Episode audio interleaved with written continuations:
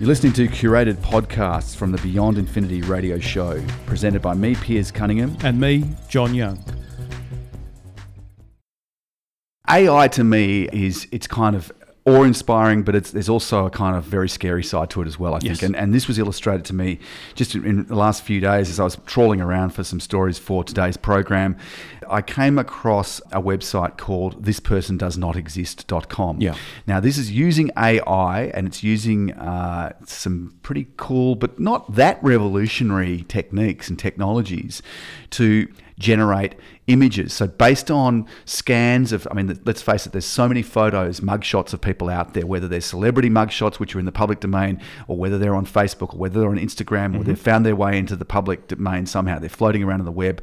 Uh, they can be harvested, they can be gathered together, then AI can be applied to them. And in fact, you can even have competing AI algorithms that are kind of uh, trying to outdo each other to, to play around with these Yeah. and create realistic looking mugshots, face shots of people uh, who don't exist. And it's kind of, it's weird. And so this website, this person does not exist.com, all it does is literally, it just has a picture of a person, you hit refresh, and another picture of a person comes up, and so on and so on. And they're very realistic, some more And than they are others. not real at all. They're not They're real a- They're people. an AI automatically, you know, generated uh, digital image of someone that does not exist. Now, you might find a picture that may look like somebody, but that picture is generated from technology, not from a, a, a picture. Absolutely, and and it's scary in a way.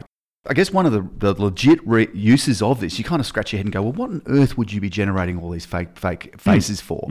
Well, one is if you're trying to generate characters for a story. So a video game, for example, if Yep. you don't have an actor and you don't want to pay an actor either, then better to create a face using AI based on its complete. It doesn't. It's not copying anyone's who's exists face, um, but it looks very real, and then you apply that to your your uh, your character in your you know first person shooter or whatever it is. Or even a movie, if you wanted even in a- extras yeah, on a movie. in a, in a, a CG movie. yeah, if you had a low budget Cartoon, movie and. Hmm. you didn't want to pay extras to come in, then you can just uh, digitally generate this via AI. and they look really real. It can be an old person, it can be a baby, it can be a, a, people wearing glasses. One of the there are a few little telltale signs, like it, it seems to not get teeth very well. If there's people in the background, they can look a bit weird. There can be a little bit of distortion around the side of the face sometimes. So if you look closely at these images, you can see flaws. But don't forget, this is basically, I think this is a student-led project, Yeah. basically. There's So- enough, but there's enough imperfections in the facial facial structure that that's what makes it believable. You know, when sometimes you see a digital image and you think like that's too perfect, like it's a Barbie doll or a Ken doll type picture. You- When you look at some of these photos, I'm like I'm looking at some of the things now, and it's like, okay, the cheeks are a little bit chubbier, or there's a few hairs that are you know hanging over an eye, which you know it's not the perfect shot. So there's, there's these subtleties which make you go, that looks exactly like a real person, Yes. but it's a digital image. Yeah. Absolutely. So apart from creating characters for movies or video games or I don't know that kind of stuff, cartoons. The other use of it potentially, and this is the downside of it, is, is possibly for um, ID scams. So, say for example, you wanted to create a fake Facebook page. Um, you could you could basically make it look like you've got a bunch of friends, and, and they could all be fake mugshots generated by AI. That if you do a, a scan and then you you know you do a face ID or face matching process. You you try to match these up against real people. You'll never find them because they're not real people. So if you were interviewing someone for a job, or if you were trying to assess whether a, a, a Facebook page was real or not, it would be harder because you wouldn't be able to prove conclusively. Oh, you could say, okay, well that's that person, but they actually don't know them. Mm. You would draw a blank, so it's a bit harder to trace. And this is basically a student-led project. This person does not exist.com. So I imagine you could get even better quality than these guys are generating. every time you refresh the screen, a new image comes up, but you don't cycle back through to the start image where you began. So hmm. you're only seeing that image once. I doubt you would ever roll back to the original image because it continually changes, and therefore you wouldn't be able to get multiple photos of the same digitally created image of a person. So it's a one-off, unique image that you'll probably never see again. You can take a screenshot, but you'll never get that same digital generated person again. I mean, think of how many billions of people there are in the world and how many subtle changes there are to make it look like a slightly different person. So you could go through trillions, if not, you know, more photos or images. It's kind of scary, amazing, uh, creepy. It's got a whole lot of a whole lot of sort of emotional reactions come to mind from this. The people behind it have done this, and it's uh, it's a guy by the name of Wang is the guy who set up This Person Does Not Exist, but he's done it to illustrate the potential advantages and disadvantages of AI technology in doing this, creating fake faces and identities in a way. This could be used to create plausible characters for a story, also used for scams that rely on bogus IDs or testimonials. The website is trying to promote and prompt discussion about the ethics of AI image manipulation before it goes too Mm, far. So it's it's it's it's kind of useful for that. It is, and that's exactly what it's done for me and for us right now. And that website is thispersondoesnotexist.com. So head there and refresh the page and Yeah, you'll see. and you'll see it. There's nothing on the page. I looked for an about. I looked for. I tried to find a drop down menu. There's literally nothing there. It's just one screen of a picture of a face, and uh, you just keep refreshing it, and you'll get a different. I did try to time. find a picture of maybe represented uh, uh, someone I know or, or even me, but uh, there's you know every time I refreshed, it was just a completely different look and person. There was no consistency whatsoever. There is some explanation, and we'll post links on our website beyondinfinity.com.au with this story. But um, there's a there's a website lyrn.ai which has an explanation. It's it's called style based GANs, generating and tuning realistic artificial faces. So a generative adversarial network. A GAN, a relatively new concept in machine learning introduced for the first time in 2014. The goal is to synthesize artificial samples such as images that are indistinguishable from authentic images. And what StyleGAN does is it generates artificial image, uh, images gradually, starting from a very low resolution and continuing to a high resolution by modifying the input each level separately. It controls the visual features that are expressed in that level from coarse features, the pose or the shape of the face, to fine details like hair color without affecting other mm, levels. Mm, now, there mm. are YouTube uh, videos that explain this, and, and, and we'll post links.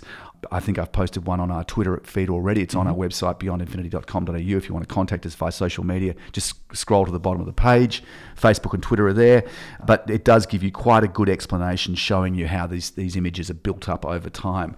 So it really is extraordinary. I just found this you know, in, inspiring in some ways, scary in others. Yeah. Continuing with the theme of AI, and it seems that it's sort of increasingly in the news. It's something. It's kind of a new thing, a new paradigm which the world's going to have to deal with.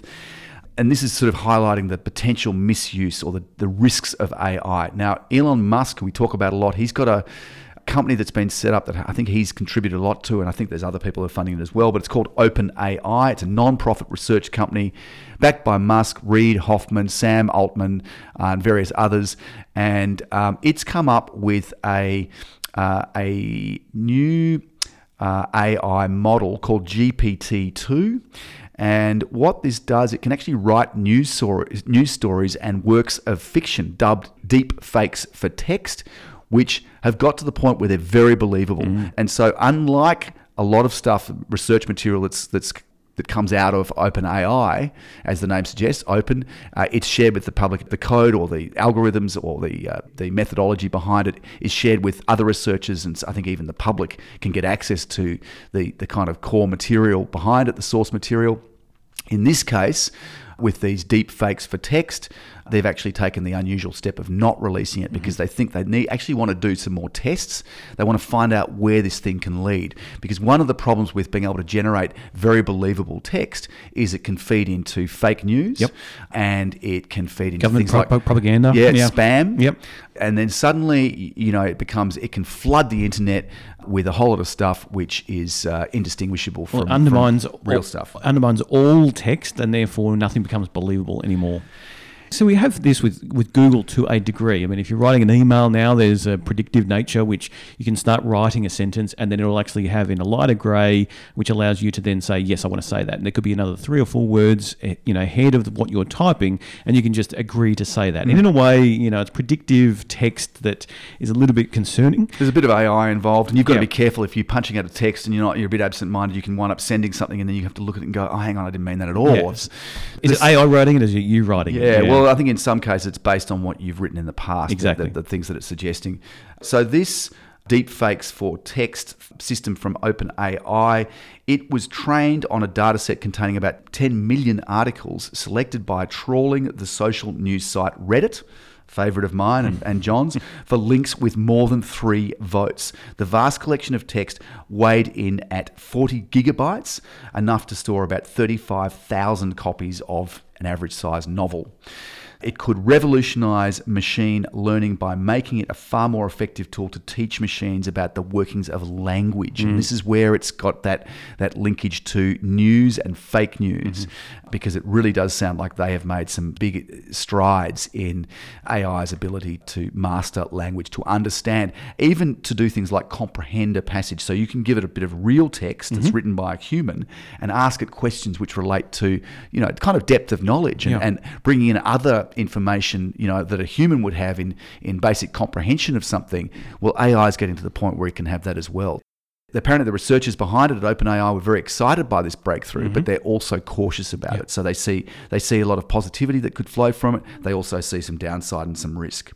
Just a quote from one of the people involved with this guy by the name of Nicholson. He says that GPT-2 is the kind of system that we really need to build because we've built a society based entirely on humans creating information and then humans interpreting that information. That quality also led OpenAI to go against its remit of pushing AI forward and keeping GPT T2 behind closed doors for the immediate future while it assesses what malicious users might be able to do with it.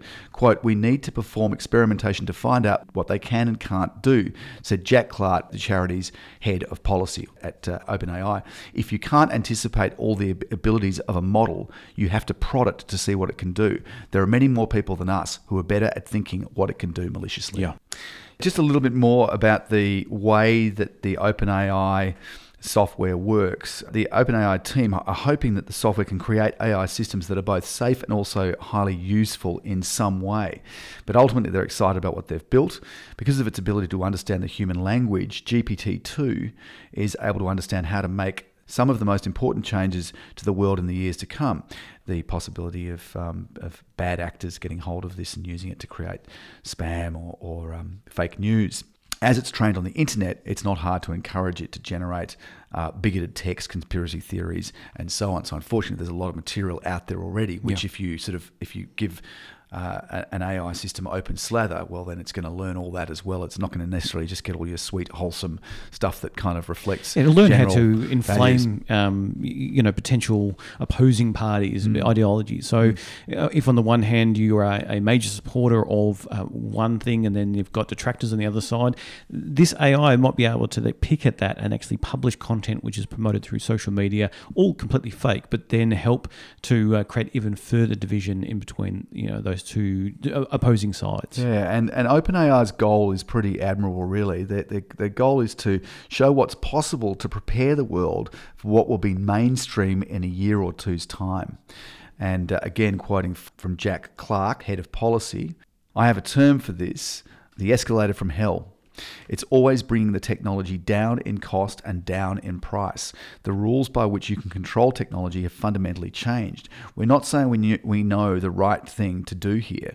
We're not laying down the line and saying this is the way. We're trying to develop more rigorous thinking here. We're trying to build the road as we travel across it. Mm. That's from OpenAI. Very interesting that they so, can generate I, text like that. And the thing is, like I see and have seen for years, AI to a degree has been derided by uh, political parties or the general public. to think, oh, it's it's nothing. You know, we're never going to get anything like what say Star Trek had or any of these, you know, big sort of movie type AIs. But we're already on that path, and we're very actually a lot closer to that than what we uh, maybe That's consider. Right. And so, because of this, we lack in policy. We're sort of just sliding into this this world where AI will exist all around us, and unfortunately, because we haven't been listening properly, we, we won't pick up the signs of what is or what isn't AI it's a classic example, and it's happening. There's other examples of where technology, the, the laws of, of countries hasn't caught up with technology, and there's and there's this lag Nowhere is that more true than in dealing with AI. But that's not to say that it's all bad. There are some really positive spins on this. Just interesting to, um, it gives an example of where they fed the opening line of George Orwell's 1984, so kind of ironic choice of subject matter there, very dystopian world that uh, he wrote about. So the opening line, it was a bright and cold day in April and the clocks were striking 13.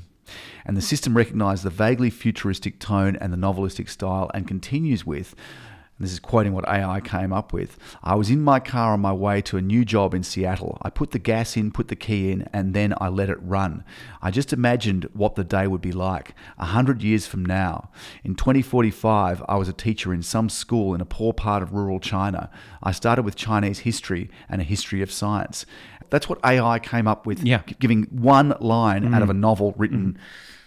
Yeah, it wasn't 70 there to, years ago. It wasn't there to predict what the novel said. It was it was there to create a new story. Yeah, and so far, I would look at that and I wouldn't be able to tell that that was an AI. go, Uh, yeah. "I'll read on." That was that was an uh, an author that actually wrote. So this, you, yeah. then you have people who don't even who just if you're smart enough at using AI, then you don't even need to actually write a novel. You can just get let AI write a novel. Yeah. You can just feed in a little corrective line. You can steer it every so often. I want some suspense and I want you know Hmm. to talk about this, and all of a sudden you've got a, a full novel. It makes it easier to plagiarize in a way as well. Anyway, look, let's let's move on from that to a kind of a brighter use of AI. Now, that the world's most powerful supercomputer called Summit is at, at the Oak Ridge National Lab in America, and that I think that same place was involved in the Manhattan Project, which in, which came up with the world's first atomic bomb. Mm-hmm. This is the first time that an American supercomputer has captured the crown of being the fastest and most powerful supercomputer in the world. The Chinese apparently had that mantle for five years running. Now, this giant computer is using machine learning. It occupies an area equivalent to the size of two tennis courts. It uses more than 27,000 powerful graphics processors in the project. It was able to make a billion billion operations per second, or what is known in supercomputing circles as an exaflop. Apparently, this is the first time that deep learning has been scaled to such levels of performance. They are looking to use this to examine climate change. Now, this is a so the world's most powerful computers is using AI focused on one of the world's largest problems, climate change. The project demonstrates the scientific potential of adapting deep learning to supercomputers, which traditionally simulate physical and chemical processes such as nuclear explosions, black holes, or new materials. Did you know that the reason why America had a uh, ban on nuclear testing underground. I think it was the, the last time that they, that they did actual atomic bomb tests underground, I think in Nevada, was because they were able to simulate it using supercomputers. I did know something about that, and they were taking the old footage that they'd captured from the what the sixties, Feeding it, into, and sixties, feeding it into the supercomputer. feeding that in, and then the supercomputer sort of reverse, you know, work that out and Reverse go, engineer well, this is what we expect would happen. or Yeah. they can simulate. They've got enough data to be able to feed it all Yeah. in. And this is actually this is going back decades. Mm. So this is a, quite a long time that that's applied. Google's also been helping this project of looking at climate change using the world's most powerful supercomputer. It's called Summit. Googlers helped the project by adapting the company's open source TensorFlow machine learning software to Summit's giant scale. Now, this came out from OpenAI, uh, Elon Musk company. So back to that not for profit of Elon Musk's. OpenAI calculated the amount of computing power in the largest publicly disclosed machine learning experiments has doubled roughly every 3.43, so three and three quarter months, 2012, which would mean an 11 fold increase each year. That's publicly disclosed machine learning experiments. Mm. There's probably a lot that's happening which mm-hmm. isn't isn't publicly exposed. That progression has helped bots from Google parent Alphabet defeat champions at tough board games and video games and fueled a big jump in the accuracy of Google's translation service. So Google Translate's a great, Great tool, utility, yeah. great tool. It can almost, I think, work in real time. You It does, You yeah. have your phone sitting in front of you. You're speaking in English into it, and it's translating for someone else who's Yeah. replying in a foreign language, and you're, you're understanding each other, which is incredible. So some of the uses as far as climate change, and this is and this is really this is the upside of AI and and machine learning, is that it should help predict storm impacts such as flooding and physical damage. You know, Yeah, because uh, the issue with, with all of this is that small variables have major changes. It's the sort of the butterfly effect, if you will, Mm. A- and there are you know potentially millions of different trillions, or even bigger number than that, of these small variables. So the super, supercomputer is taking into account all of this, and if there is a, a small change in one of these variables, then it can look at what the expected outcome is. For a regular home computer to do that, it would probably take a thousand years Yes. to work out what's going to happen in the next ten minutes. So they're being able to generate generate much longer scale and range climate predictions, and doing this in a way which is taking taking account of the sort of volatility of of, um, of weather which we're now experiencing. You know, more floods, more extreme cold, more extreme heat waves, all that sort of stuff. This is shedding light on that, which is undeniably useful this project on climate change won the Gordon Bell Prize for boundary pushing work in supercomputing that went to the Oak Ridge, Lawrence Berkeley, and, and NVIDIA researchers who've been involved in this. The slowing pace of improvements to conventional processors has led engineers to stuff supercomputers with growing numbers of graphics chips, where performance has grown more reliably. So that's kind of an interesting limit, possibly, to Moore's law that uh, your standard sort of CPU, that, that idea that it would double every year, or I think it was, I think that's Moore's law, or every every eighteen months, thereabouts. That seems to be tapering off. We've Yeah. got we've we've sort of reached really really high performance chips in phones and in, in desktops and laptop computers. Consumer items have now got really fast processors, but where the continuing output im- im- improvement is in graphics chips, and I guess that's been driven by things like video gaming, that sort of stuff, which is uh, which is so demanding on those sorts of chips. That's where the improvements has been, and that's where they're able to get these um, exaflop performance out of supercomputers like Summit. And the next big step uh, up is quantum computing because it, you know we are reaching the limits of what we can in a, a conventional um, you know chip, and uh, the quantum computing method uh, will actually reinvent the game completely. Deep learning is going to generate more realistic simulations of clouds inside climate forecasts, which could improve forecasts of changing rainfall patterns. Another example of this. So, uh, great that they're doing this.